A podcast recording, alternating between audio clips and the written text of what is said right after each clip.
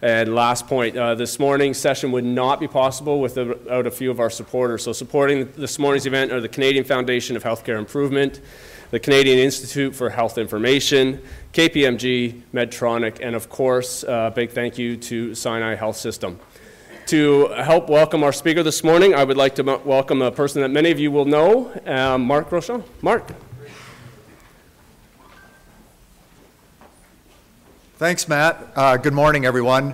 Um, I'm delighted to be here this morning uh, to welcome uh, and introduce to you Mark Britnell, who is the Global Chair and Senior Partner for Healthcare Government and Infrastructure with KPMG. Um, I first got to know Mark about nine years ago when we went on a trains, planes, and an automobile tour of the speaking tour of the UK. And at that point, Mark had just been appointed head of health for UK and Europe. And he's held his uh, current role for since about 2010. Uh, prior to joining KPMG, uh, Mark has held, um, held senior roles within the NHS, including being the Chief Executive Officer, uh, the youngest Chief Executive Officer of the University Hospital Birmingham. He was uh, a Chief Executive of the South Central Strategic Health Authority and Director General of uh, within the NHS. He's been to over 77 countries on over 300 occasions. He usually remembers where he lives, but often not quite sure. And he's been to Canada over 23 times. Um, and I think this is your 23rd visit. Um, uh, Mark um, has written two books of note. Um, one is um, In Search of the Perfect Health System, which was recognized as the best health book in China and was recognized by the British Medical Association as um, the best book in, I, I think, 2017. Um, Mark's genuinely interested in improving healthcare. This isn't about bringing consulting projects across the finish line and making uh, us, making the firm comply with the responses to a request for proposal and then delivering on those proposals. It's about making sure that we actually improve health systems and improve the provision of health care. And he's genuinely um, feels that this is about improvement. And he's here today to uh, reflect on his latest book, Humans Solving the Global Healthcare Crisis in Healthcare. Uh, please join me in welcoming my friend Mark Britnell.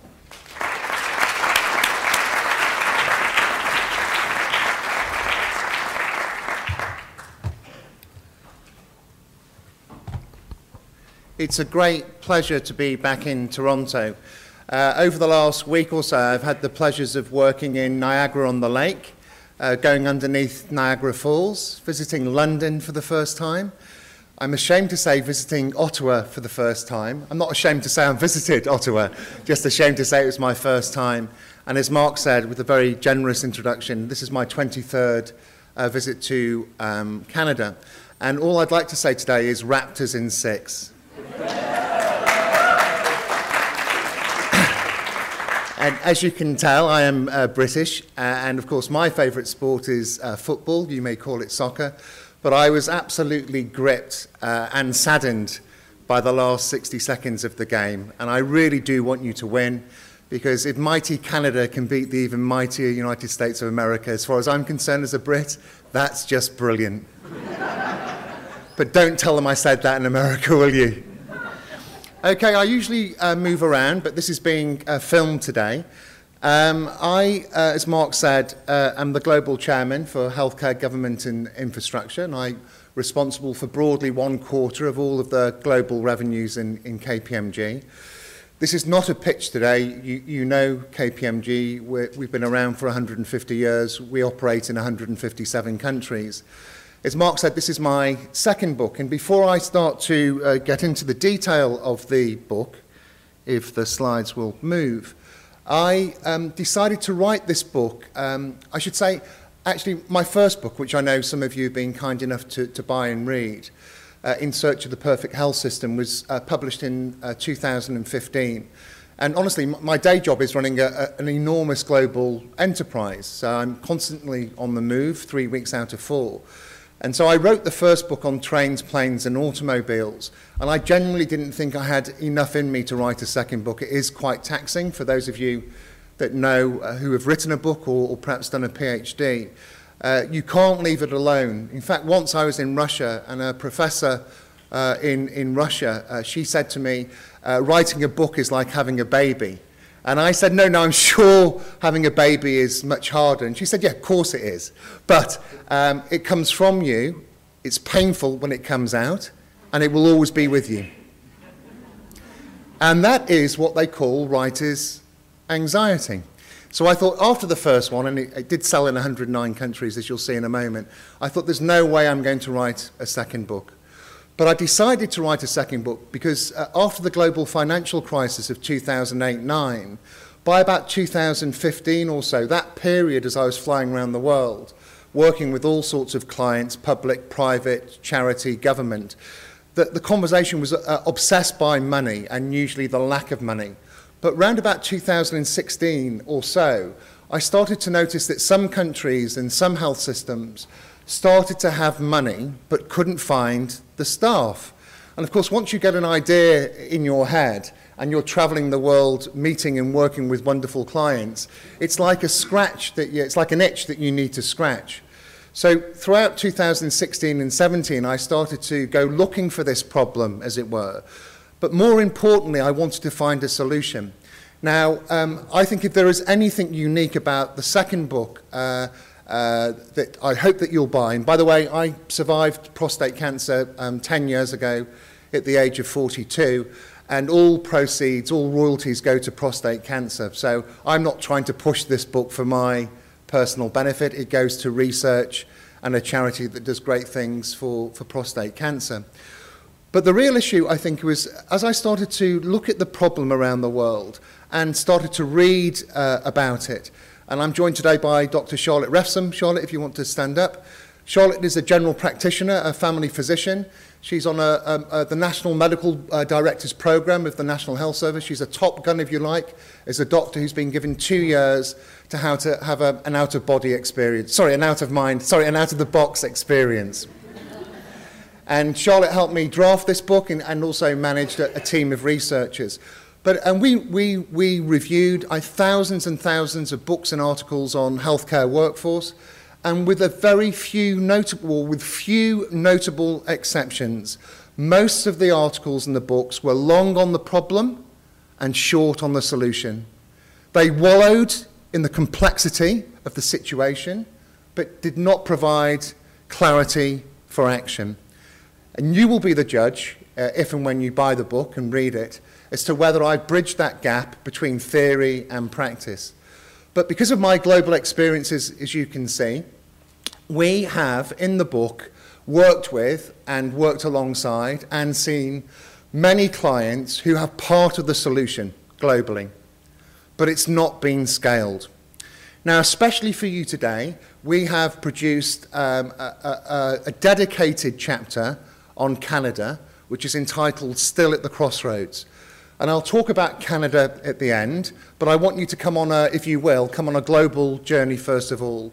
I think the, the pamphlets are, are over there, so on the way out, um, please do take them. For the last um, four years, from last year, I was one of the members of the Global Health Council for the World Economic Forum. And that's where we have the opportunity, and I say, I use the word opportunity, to try and speak truth to power, of course, at Davos uh, in, in Switzerland in January. You'll have seen the, the, the pictures with the snow. Uh, and being part of this group has given me a, an amazing global purview, overview, if you will, of what's going on in, in healthcare. So eventually I persuaded myself that I should write a second book, uh, hired uh, Dr. Refsum, and she was plugged into our team of researchers all around the world, and we started to go to work on this issue. Um, the uh, reviews that I've had are very favourable. I, I hope that continues, touch wood. And the responses we've received, we're just, I think, a third way through our 20 country global tour on this book, trying to actually develop an argument, develop an, uh, um, uh, a discussion about the, the need for urgency in this issue. And I think that the reason why I called the Canadian chapter still at the crossroads is because you need to do something soon. That's the message I want to give to you today. But it's not the only message that I give to Canada, but also this need for urgency is a message I give to all countries around the world because sadly, no country is a paragon of virtue when it comes to sorting out global workforce issues.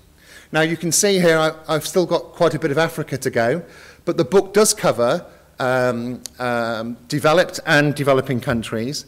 And it builds on the first book, uh, In Search of the Perfect Health System. And Mark kindly told you that the award I'm most proud of is not the award from my own country, from your equivalent of the, the OMA or the, or the CMA, which is, is our BMA, of course, which is the oldest medical uh, professional trade union in the world. But it's actually the one from China. Um, the book was translated into Mandarin, Portuguese, and, and Korean. But in 2017, 4 million Chinese doctors voted for my book, the first time a foreigner has ever won the award as the best book in China. Isn't that great? And they were all instructed to vote the same way. You're a very kind audience, and the jokes just get worse from here on in. So, this is the size of the problem. Did you know the problem was this big?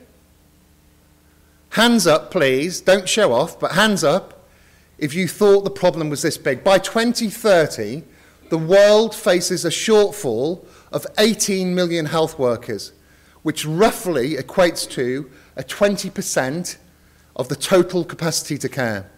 Now, were you aware of that? Was anybody aware of it? There's a very brave woman here. It is from the WHO. Very good. And are you working or a student? You work. Who do you? Okay, well, come and see me later. You can work for KPMG. Well done. right, so good. Think about it.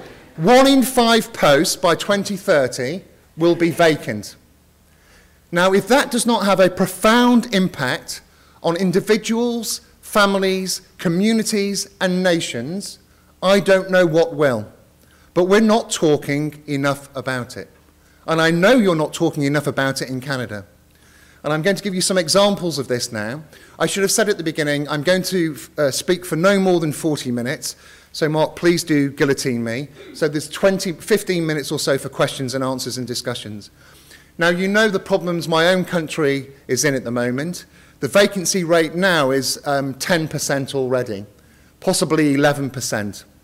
We have a great shortage of nurses, over 40,000 posts uh, vacant, and it's projected by 2027, if we don't take action soon, after a decade of austerity, we will have nearly 200,000 vacancies in the National Health Service. And we employ at the moment just over 1.2 million full-time equivalents.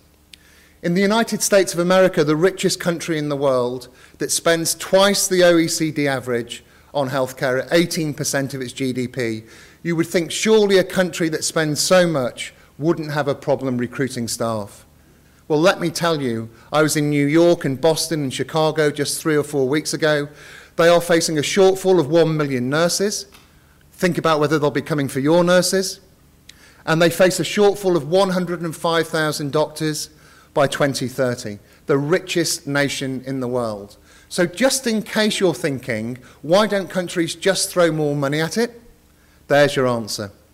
In India, where we work a lot, um, you probably know that Prime Minister Modi, recently re elected, has developed the largest single movement towards universal health care in the history of humankind. He's going to provide social insurance to the 100 million poorest families, which cover 550 million people. Now, is he naive or ambitious to do so, knowing already he has a workforce shortage of 4 million? Naive or plucky? Plucky, exactly. Because universal health care is the greatest gift any country can give its people. Now, you have universal health care, don't you? But do you? Because one in six of you can't get access to a general practitioner. Think about it. In China, when they relaxed the one child policy, they forgot to tell the obstetricians. China needs 180,000 extra obstetricians by 2022. It's not going to happen. And then in Japan, because if you want to see the future, go to Japan, and we're going. Uh, my team, we're going in July, and I always look forward every year to going to Japan because, as you know, for 30 years it, it endured economic stagnation. It's picking up now. It's the oldest country on the planet, average life expectancy of 85 years of age. They, they, they're a very clever country. Of course, they saw what was coming. Their uh, uh, dependency ratio, the number of old people supported by the number of economically active people, has been shrinking like it is in all developed countries. So they did recruit more nurses. They did train more nurses and doctors. They trebled the number of nurses they, uh, they needed in 13 years. A, a fundamentally awesome achievement. But they're still 250,000 nurses short. So, the point of my book and the point of my tour and the point of my being this year is to stir up trouble. To have this argument, and for those of you that believe in Hegel's dialectic, as I do, you have a thesis. This is my thesis. I'm happy to listen to an antithesis, and then we're going to have a synthesis. And this is what I'm trying to do now around the world, and what we're trying to do in KPMG. Now, in the book itself, which is here, and I'm really sorry that we haven't got copies to sell today or give away. We've given away a lot over the last six or seven days. But in the beginning of this, uh, because I was, as Mark said, a Director General for the English National Health Service, I talk about politicians. Now, I'm not talking necessarily now about your politicians, although the cap may fit. But how often have you heard politicians rejoice in extra jobs created in healthcare? without planning for a sustainable supply? How often do you hear that doctors are gods or angels and nurses are gods or angels without actually making sure that they're working in conditions are conducive to working at the top of your game? How often do politicians rejoice in technology yet fail to prepare the industry, the healthcare industry, for enormous digital disruption? Does it happen in Canada or are you immune from that? You're leading the world. No, I think Britain's up there as well, sir. But the point is, the title of the foreword, Cognitive Dissonance, and I'm sure we've got some psychologists in the audience, is the ability to hold two competing and contradictory ideas or values in your mind simultaneously. This is the natural state of affairs if you're a politician but it's not good enough for healthcare. So, if you like, I'm calling out the political class to show leadership, but not only the political class. As you can see here, the book covers 10 countries. Do I have to whack this with a mallet? Ah, there we go. Now, I'm going to speed up now, but Dr. Refsum will make sure, with the KPMG Canada team, that by, by the end of today, either through my tweets at Mark Britnell or through LinkedIn, KPMG Canada, that we will make sure you have these um, slides. Because I'm conscious that there's, there's a lot of detail on these slides. But we did that deliberately so because you can then, if you don't want to read the book, and I hope you don't cheat and do read the book, but you can read this.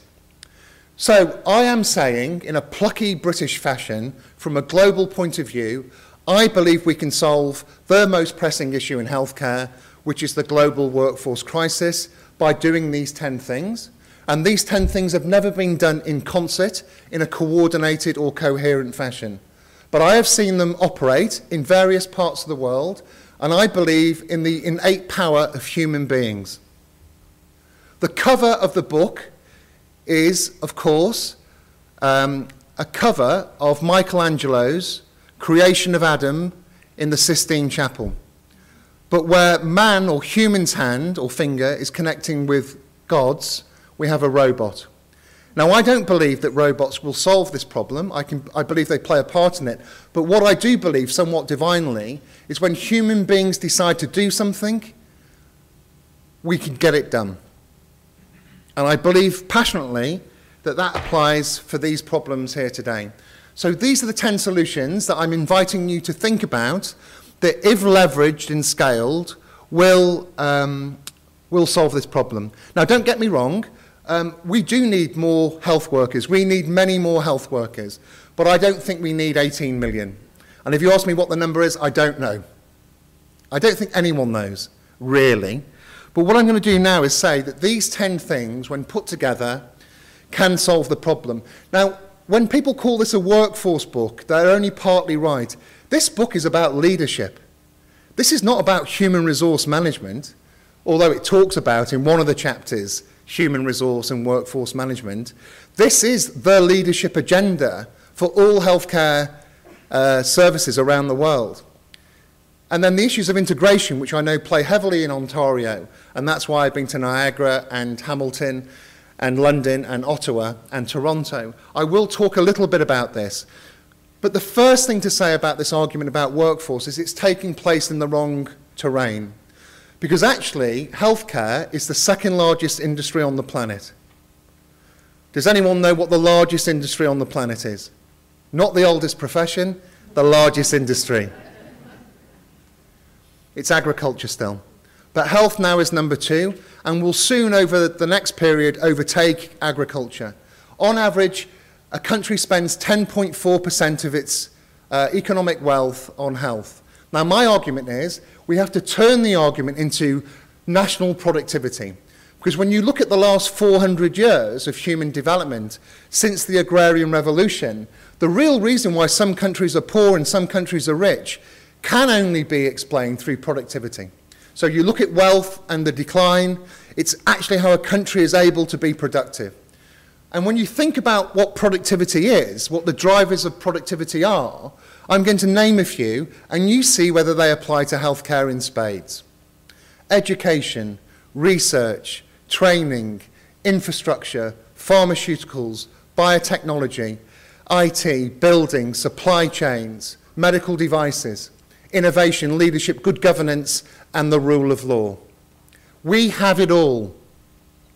But have you ever seen a national strategy that basically says we want to use health as the asset in our country to improve productivity, which in turn will improve national wealth, which in turn will improve the contributions our countries make to healthcare? Because we know, generally speaking, when a country becomes richer, it spends more on healthcare. So these charts here are detailed. We have uh, one of our most able uh, consultants in the audience today, Shripple. Stand up, please. He looks like Superman on a good day. Triple's been working for the last two, three years in the Bahamas. Now, we've, we're building universal healthcare uh, in the Bahamas and the Caribbean. The only point to say is that we have done some work with uh, Cambridge uh, economists, the University of Cambridge. For every $1 uh, that country spends, it will get a return of $9. Now, the Lancet believes, you know, the Lancet, it's the ratio is 1 to 7. But health is wealth. So why don't we start to think about our workforce problem as being part of this issue about the productivity conundrum? Now, because I have been here 23 times, I don't need to tell you that actually nationally your productivity is nothing to write home about. Is it? So let's have let's use health as the kickstarter, as the generator. Secondly, the second action, and I spent yesterday two to three hours, one, a wonderful two to three hours, with the Canadian Medical Association in Ottawa. It was an unbelievably rich and fruitful discussion about the role of doctors in medicine and clinical services in nation building and developing cohesive communities and societies. But you know as well as I do that in nearly every country in the world, the default position of government is to restrict the amount of supply of nurses, doctors, and allied health professionals. Now, I can't go into the reasons why, although today, but you will know what they are. But I'm saying now, with a shortage of 18 million people, workers, we have to turn the taps on and take that bath plug out. We have to oversupply uh, and overstimulate. I do not believe that any doctor, physiotherapist, occupational therapist, nurse, I could go on, will be unemployed willingly in the next 10 years, 11 years. And therefore, you can see there are four very big levers governments can pull. Some, uh, the chart, the busy chart on, the, on the, your left-hand side is work that we did in 2016, looking at even small adjustments such as the uh, rates of female participation in healthcare. For, so um, I will give uh, somebody a free book if they can guess which country has the highest female participation rates in healthcare in the world. Would anyone care to guess? I don't have the book here today, but Dr. Charlotte will make sure you get a book. Um, who would like to guess? I'm going to give three people to guess, okay? Um, right, the lady there. Philippines. Philippines, that's a good guess, but not right. Um, the gentleman there wearing the beautiful lavender jacket. India. India, good guess, but wrong. And we'll go to the top. Uh, yes, the gentleman at the top. Singapore. Singapore, good guess, but wrong, okay? The answer is Norway. Okay, so I get to keep my book. But I've read it. I think, I think I've read it. But if you actually think about female rates of employment, hours worked, and retirement ages, just those three things, which are completely random, by the way, and products of all sorts of history, if you consciously start to think about it, as the Japanese have done, as even the French have done, you're going to get more productive work. And the big issue, of course, is immigration. And I, I, I do pay tribute, tribute to your uh, country in a global wave now of populism, which is about stopping immigration. What I do say in my book, and I'll say it here again for the record today, the history of human development is the history of human migration. We should embrace it, it should be progressive, it should be responsible, but it shouldn't be stopped. And you, it seems to me, are thinking that through. Of course, it causes problems politically, but you're a relatively young nation when actually you should be quite old. So well done. And I can see you're young today. Well, most of you. Now, there's a big debate about integration. Now, we do integration all across the world, okay? But when I was at the World Economic Forum, we looked at five large scale health changes, which, if managed at scale, would give you an increase in productivity. Oh, by the way, um, I should just say, um, productivity is not the same as efficiency, just so you know that. Efficiency is the cost per unit, productivity is the volume per unit. Okay? We will need more care, but in different ways.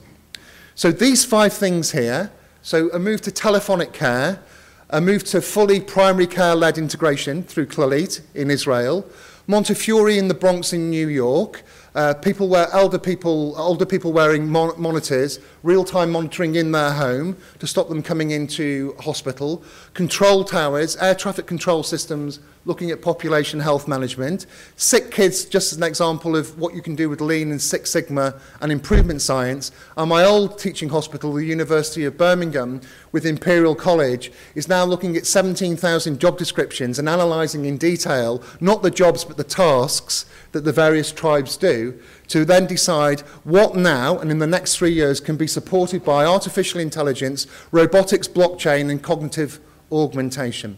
And we will have these results, which is being led by Dr. Refsum, in four weeks.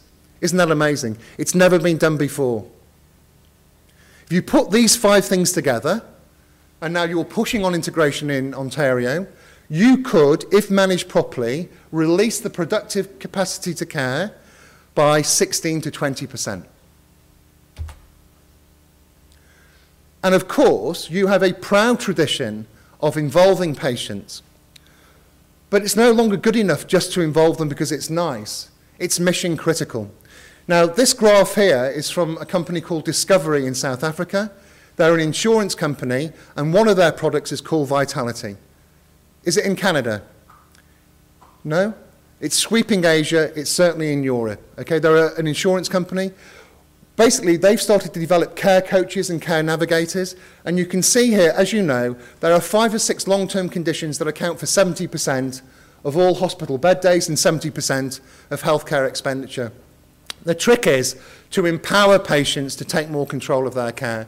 When we, with Vitality and Discovery, introduce care navigators and care coaches, look what happened. More life, less cost, less time in hospital. No system in the world will remain or become sustainable unless it activates patients. And also involves and engages and uses communities. Now, I should have said earlier that the workforce problem in healthcare has two fundamental problems. And I think you'll recognize both of them. The first is uh, HR or workforce in healthcare is dis disconnected from financial planning, disconnected from clinical service planning, and disconnected from education. But apart from that, it's brilliant. And we wonder why we get it wrong.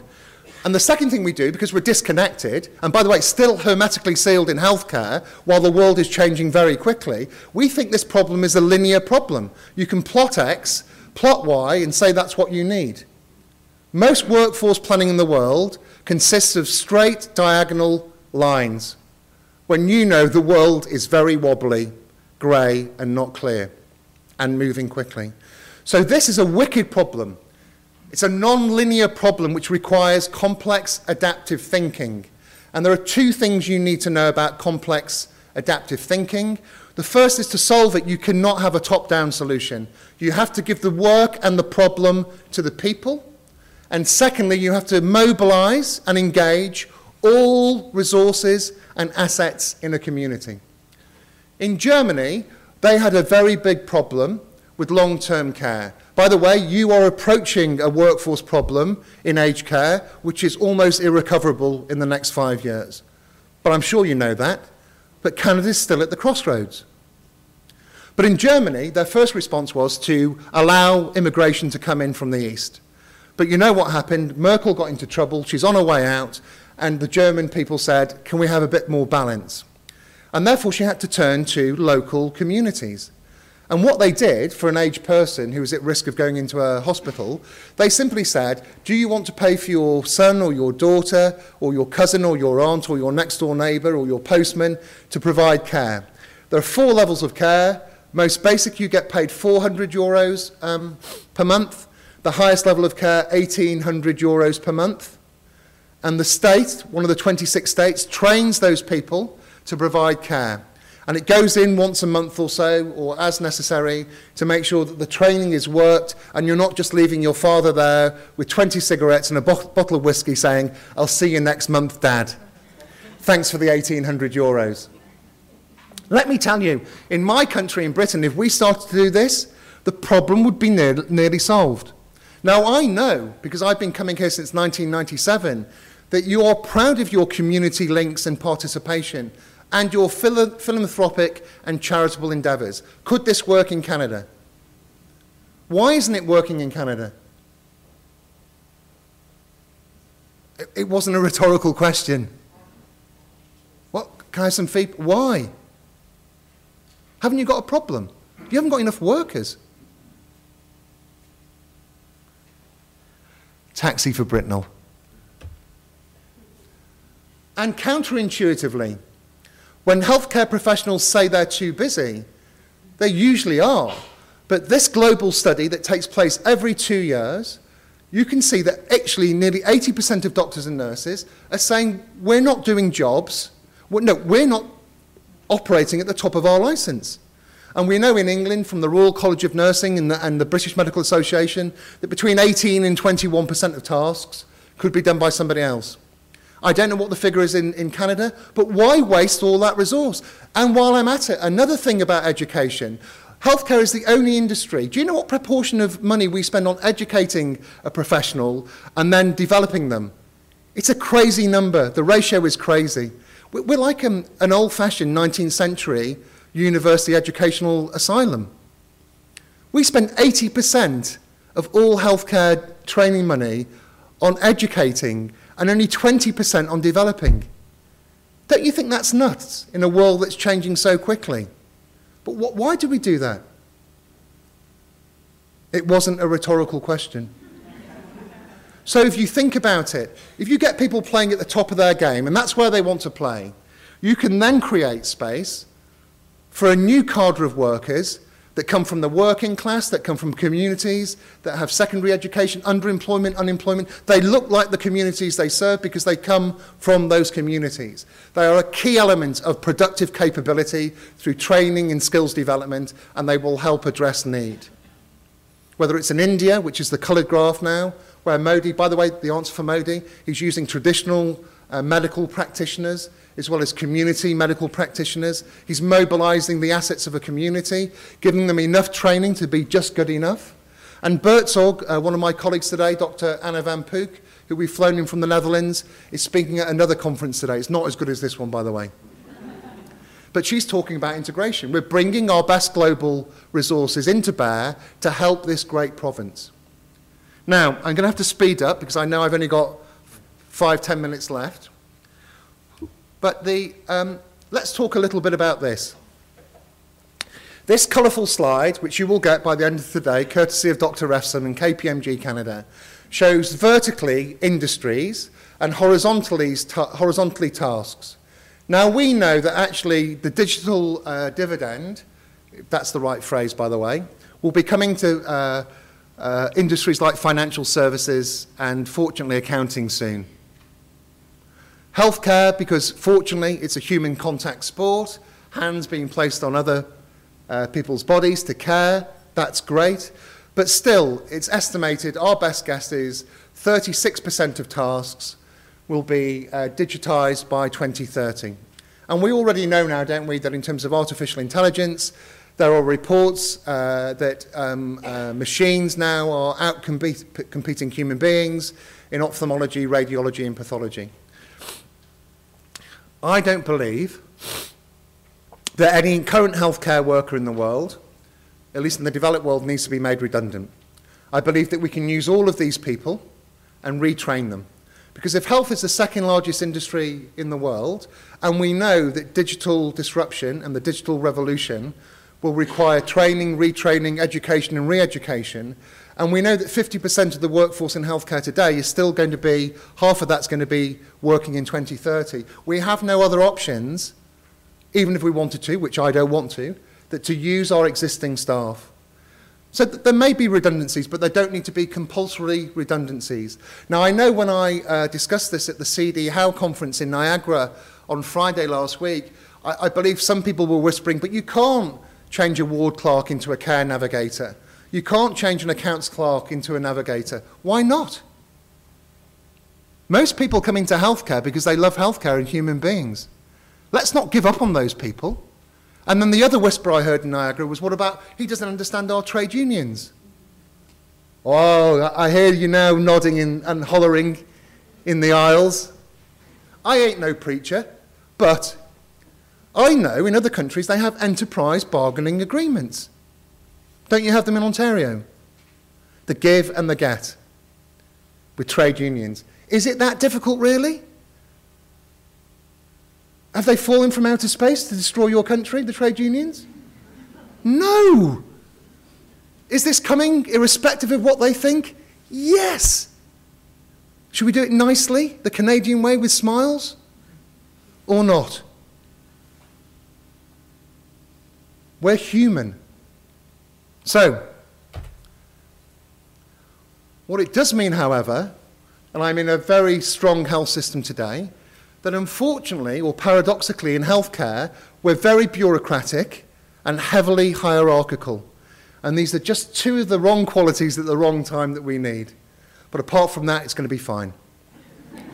Now, our work on Rise of the Humans 1, Rise of the Humans 2, looks at what organisations need to do to be agile. And basically, you need to explode um, hierarchies, flatten management structures, and then give the work to the people through, guess what, crafts, guilds, or teams. And guess what, paradoxically, we've had in healthcare for over 300 centuries? Crafts, guilds, and teams. Isn't that wonderful? Aren't we clever? Now, with five minutes to go, I'm going to ask one question now, if that's okay, and I'd like you to participate because I do some global research and it's in my book. I'm going to ask you now what percentage of your staff, and I want you to be honest, have meaningful appraisals with meaningful consequences? What percentage of your, I'm going to take a photo in a moment, the hands going up. What percentage of your staff have meaningful appraisals with meaningful consequences? Now, I'm going to start the bidding at 100%. Who will give me 100%? By the way, if I saw a hand, I'd certainly ask you to seek medical attention. Who will give me 80%? Wow, where do you work, madam? Yeah? I work at Healthcare Navigators. Healthcare Navigators, well done. He'll give me 60%. Okay, he'll give me 40%. Hang on. Right, here we go. Who'll give me 20%. And who will give me less than 10%? What? Who'll give me 0%? Wow. So, isn't that strange? The global average is 30%. But think about it. If you want to change healthcare, are your health employees supposed to guess what you're thinking? Because if change is a human contact sport, you best contact human beings. If we don't care for the carers, how can they care for the patients? If you're not having a, an appraisal about the give and the get between staff and management, what's it all about? What do you expect people to do? Make it up as they go along? Because that's exactly what they do. And then they spend 30 years getting bitter about it. Yeah? So this work shows you that by age, what matters most, depending on your point of life. Crudely, broadly, the younger you are when you start off, you want money to build a life with your partner, family, or even to try and buy a house in Toronto. Of course, that's we all know that's impossible. But as you get older, you want professional satisfaction, stimulation, and time to care. So I'm going to finish off now in two minutes. We know the problems and some of the problems. So for each country that we go, uh, that's in the book, we do one good slide, one bad slide. Just in case you were wondering which one this was, this is the good slide. No, it's the bad slide. But you know all of this, don't you? But I do think this issue about one in six not having access to primary care that really shocked me. I, I you know, I, I think I, I watch the Canadian health system. I love Canada, even beginning to love the Raptors. Go Raptors in six. Oh, I said that, haven't I? But you've got problems about maldistribution of, of workers. You've probably got too many specialists, not enough generalists, and your nurses, it's, I, I can't get a fix on whether you've got a nursing problem or not. I know you have an aged care, but fortunately, some clever people who, uh, who were at CD Howe in Niagara over the weekend, they said, the fact that you don't know means that we can't really tell you. And that's a problem in itself. But you do have some examples now where you're starting to lead the world. So in telemedicine, it's just you versus the Australians. Why aren't you making a global export of that? And link it into, as we discussed with the CMA yesterday, digital supremacy. You have a very strong digital ecosystems in part of Canada. Is it working that hard for healthcare, given that your experimentation and pioneering spirit on telehealth? We also know that some of your medical schools now in Northern Ontario, because you've got problems sending doctors, 20% of your population live in rural areas, only 10% of the clinical workforce do, the medical workforce do. You can see now that in Northern Ontario, they've developed medical schools that draw in local people and they stay. And also now, and I do pay, uh, I know there's some, some leadership today from the, from the Health Ministry and, and the, the new, the new um, super organisation that's been created. You are starting to make progress now on uh, moving from fee-for-service to capitated payments in primary care. So all of this shows progress. So I'm not going to go through these conclusions, but I'm going to, um, I'm going to end where I started. So why do some rabbits outrun foxes? Does anybody know? And the people that were in Niagara at CD Howe you can't answer. The reason some rabbits outrun foxes is because for the rabbit, it's a question of life and death. For the fox, it's merely a question of lunch. Now, for workforce planning and workforce supply in healthcare, we are currently lunching when we know in 11 years' time it will be a matter of life and death. So, therefore, we need more urgency now. And I hope that my presentation, uh, you've enjoyed it. I hope you've stimulated it, uh, been stimulated by it. I hope I prod you, because we've now got, you've got 10 minutes to prod me back, and for us to have a conversation about how we make this great country even better with its magnificent health system that was created by Tommy Douglas all those decades ago, and make sure it's fit for the future so that you have a strong and sustainable universal healthcare system. Um, these are some quotes from some very important people saying how good my book is, which is important for you to know. As I said, I hope you buy the book, Amazon or Oxford University Press. It's been a delight speaking to you today, and I hope now that we can have a discussion. Thank you very much indeed. Thank you, Mark.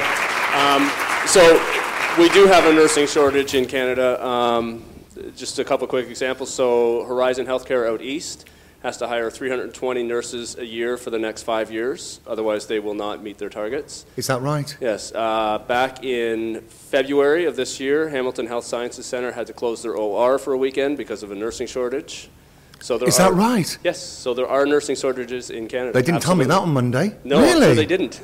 Is that right? Yes. You closed the, an ER department down? OR. Oh, wow. OR. Okay. Yeah. Wow. Yeah. So we do have time for uh, some questions, so uh, if you wait for the mic, we'll bring it up to you. We're going to go to the back.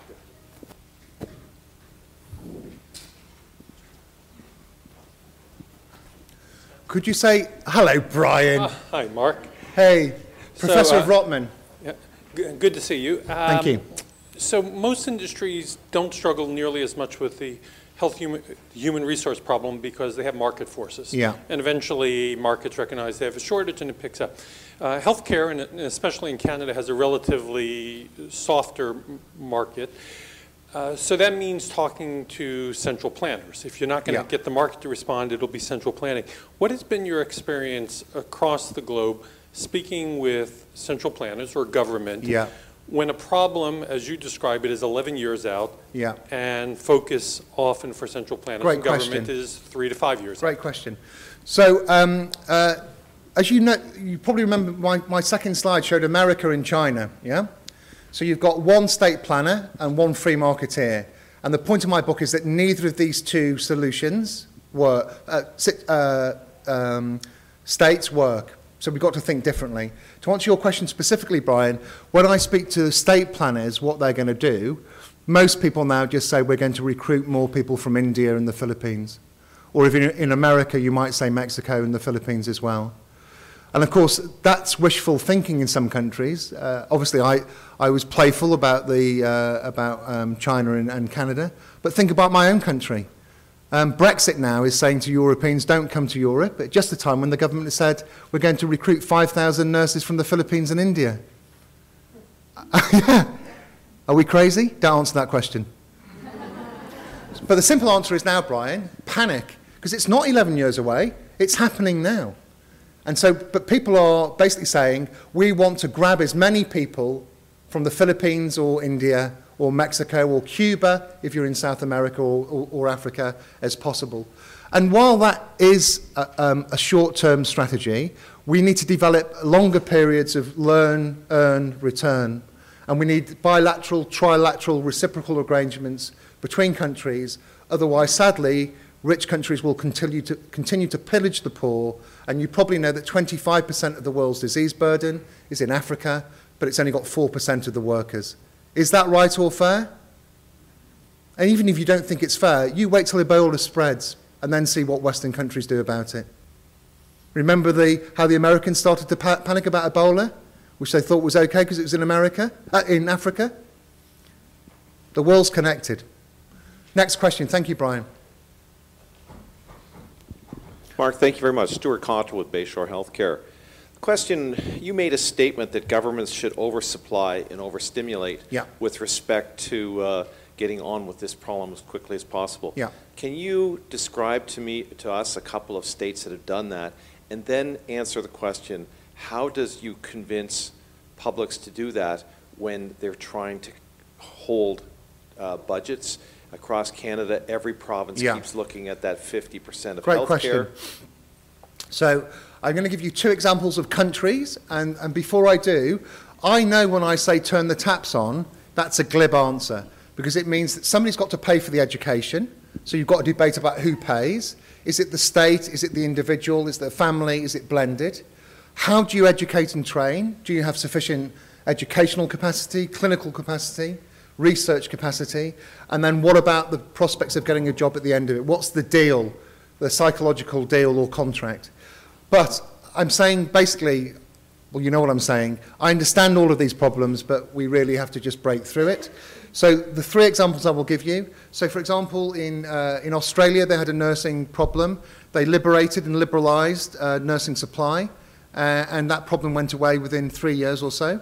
They also brought in some uh, uh, immigration as well, mainly from, from, from uh, the UK. But they, they opened up in physiotherapy. And then the two extremes, of course, are, are Cuba. The second largest export in Cuba is doctors. and then, of course, the Philippines, uh, which are now basically have, uh, there's an issue about quality control, but then the receiving countries have to decide whether the quality is good enough or not. We're also seeing now some attempts in the Netherlands, which I cover in my book as well. So there are places now that are starting to think about how you stimulate supply. But it does require interesting or difficult conversations about who pays for the education. Is it the state or the individual, or is it blended and shared? So I'm not advocating like you see in the US where the average cost of a medical graduate is $400,000. And that, of course, then that pushes them into a fee-for-service system and makes sure that there are too many cardiologists, cardiac surgeons, and plastic surgeons and orthopedic surgeons. I'm not advocating that, but there are blended approaches that you can, that you can use, and that's what I'm calling for. Uh, right, um, uh, uh, lady here, then Kathy, and I don't know if we've got much more time than Mark. Okay, my name is Raisa Deber. I'm a professor at U of T. And there's a couple of nuances that might be helpful. First, Canada is not Canada. It's Yeah. on a provincial basis. And one of the things that has hurt telehealth is that in order to provide care, you have to be licensed in the province or territory where you're providing the Yeah. care. I'm aware of that. The second is that the, um, pa- the payment model differs by profession. So one of the problems is that if you have doctors or nurses, you have to pay them publicly, whereas physios, et cetera, you don't. Yeah. So that that's, an- it's not just the education, it's the ongoing Yeah. issue. And in fact, your, to nuance your thing about it's good to go away for fee-for-service, Ontario found that it was a, a big problem because they only rostered the low-cost patients, and they still did fee-for-service for the high-cost patients, and therefore the bu- budget went up, not down. Um, The, Is that true? oh yeah, one of my PhD students uh, d- did a thesis on that and has But published what about the Hippocratic Oath? Well, it's not a question of the Hippocratic Oath. They, ta- they, Oh, they okay. took the patients. They just simply paid, uh, charged them fee for service, uh, charged the government fee for service for those, and did the blended capitation. How interesting. Yeah, so you have to be a bit careful because of the distribution of health expenditures. And then the third nuance is that there is, we've done a bunch of research on nursing labor force, and there's a lot of labor substitution going on. In particular, uh, PSWs are doing a whole lot of the home care, a whole lot of the care in nurse. So when you're doing your projections about what the needs are, Yeah. that varies a lot depending on what's the um, sector that you're looking at. There are three great points. So let me just very quickly, because we're running out of time. So in some countries, even including America now, you're seeing the alignment of regulations between and across provinces and states. Point one. Point two, the issue about what you pay for is what you get. I have to say, most other integrated capita- capitation-based systems, that you don't have that uh, perversity, if I can put it that way. That's a new one on me, uh, that you cherry pick which, uh, which patients you charge more for. Interesting. But the point is, as we talked with the CMA about yesterday, uh, uh, in uh, some systems that I work in, so Kaiser Permanente are a big client of ours, Clalit in Israel. Kaiser Permanente now, 68% of consultations take place in the cloud or on the telephone. Clalit in Israel, it's 58%. Do you know what percentage it is in Canada? Nobody from CD Howe, please answer. Less than 20%. Why don't you start with less than 1%? It's 0.25%. Now, if it's good enough for your financial service, if it's good enough for your entertainment sector, if it's good enough to watch the Raptors on a mobile phone, why is it not good enough for your patients? Go, Canada, go. Right, Kathy. Hi, Mark. Oh, Kathy Hitchimovich. Um, one of the things you talked about was the German example, Yeah. uh, where they give the patients an individual budget to purchase care. Just unpacking that example a little bit, actually, they give the patients a choice, and when they decide to take the money directly, as you probably well know, they only get 60 cents on the They do, dollar. they do. And yet, the patients still choose that That's correct. Kathy.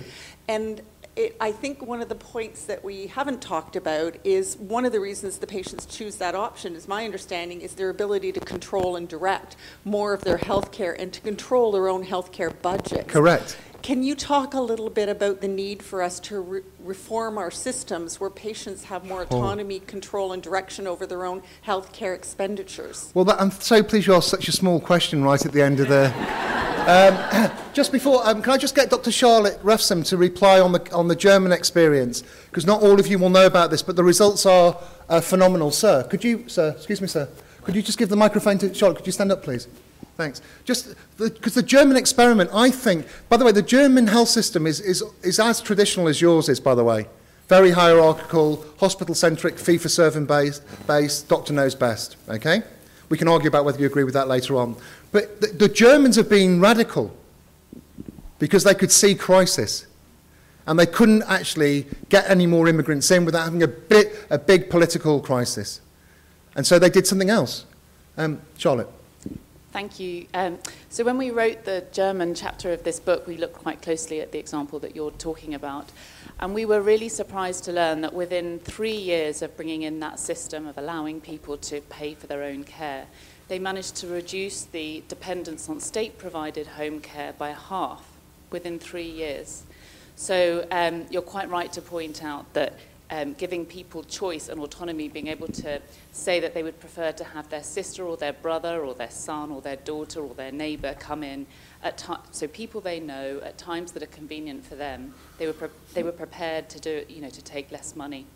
Um, there are some debates about uh, this has been thought of in different parts of the world. So, for example, in Japan, they thought about doing this and they declined because they have a feeling that it's inherently uh, slightly sexist and misogynist. They think that it sort of ghettoizes women in the home. Whereas in Germany, they take the opposite approach and they think, well, it just recognizes women's work in the home. So there are two, two arguments, but it has worked very well in Germany. And I mean, your question is simply too big to answer now in what is, I think, minus 15 seconds. Um, but all I, I've got hope because you've got, you know, because of your prior experiences and your current job, that you have uh, in Canada a wonderful community based uh, uh, set of assets through your community teams and, and, and your aged care setup as well.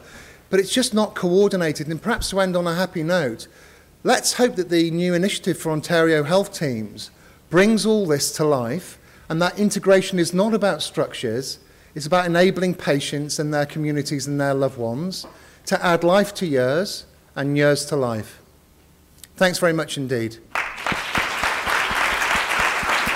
Thank you very much, Mark. Uh, wonderful talk.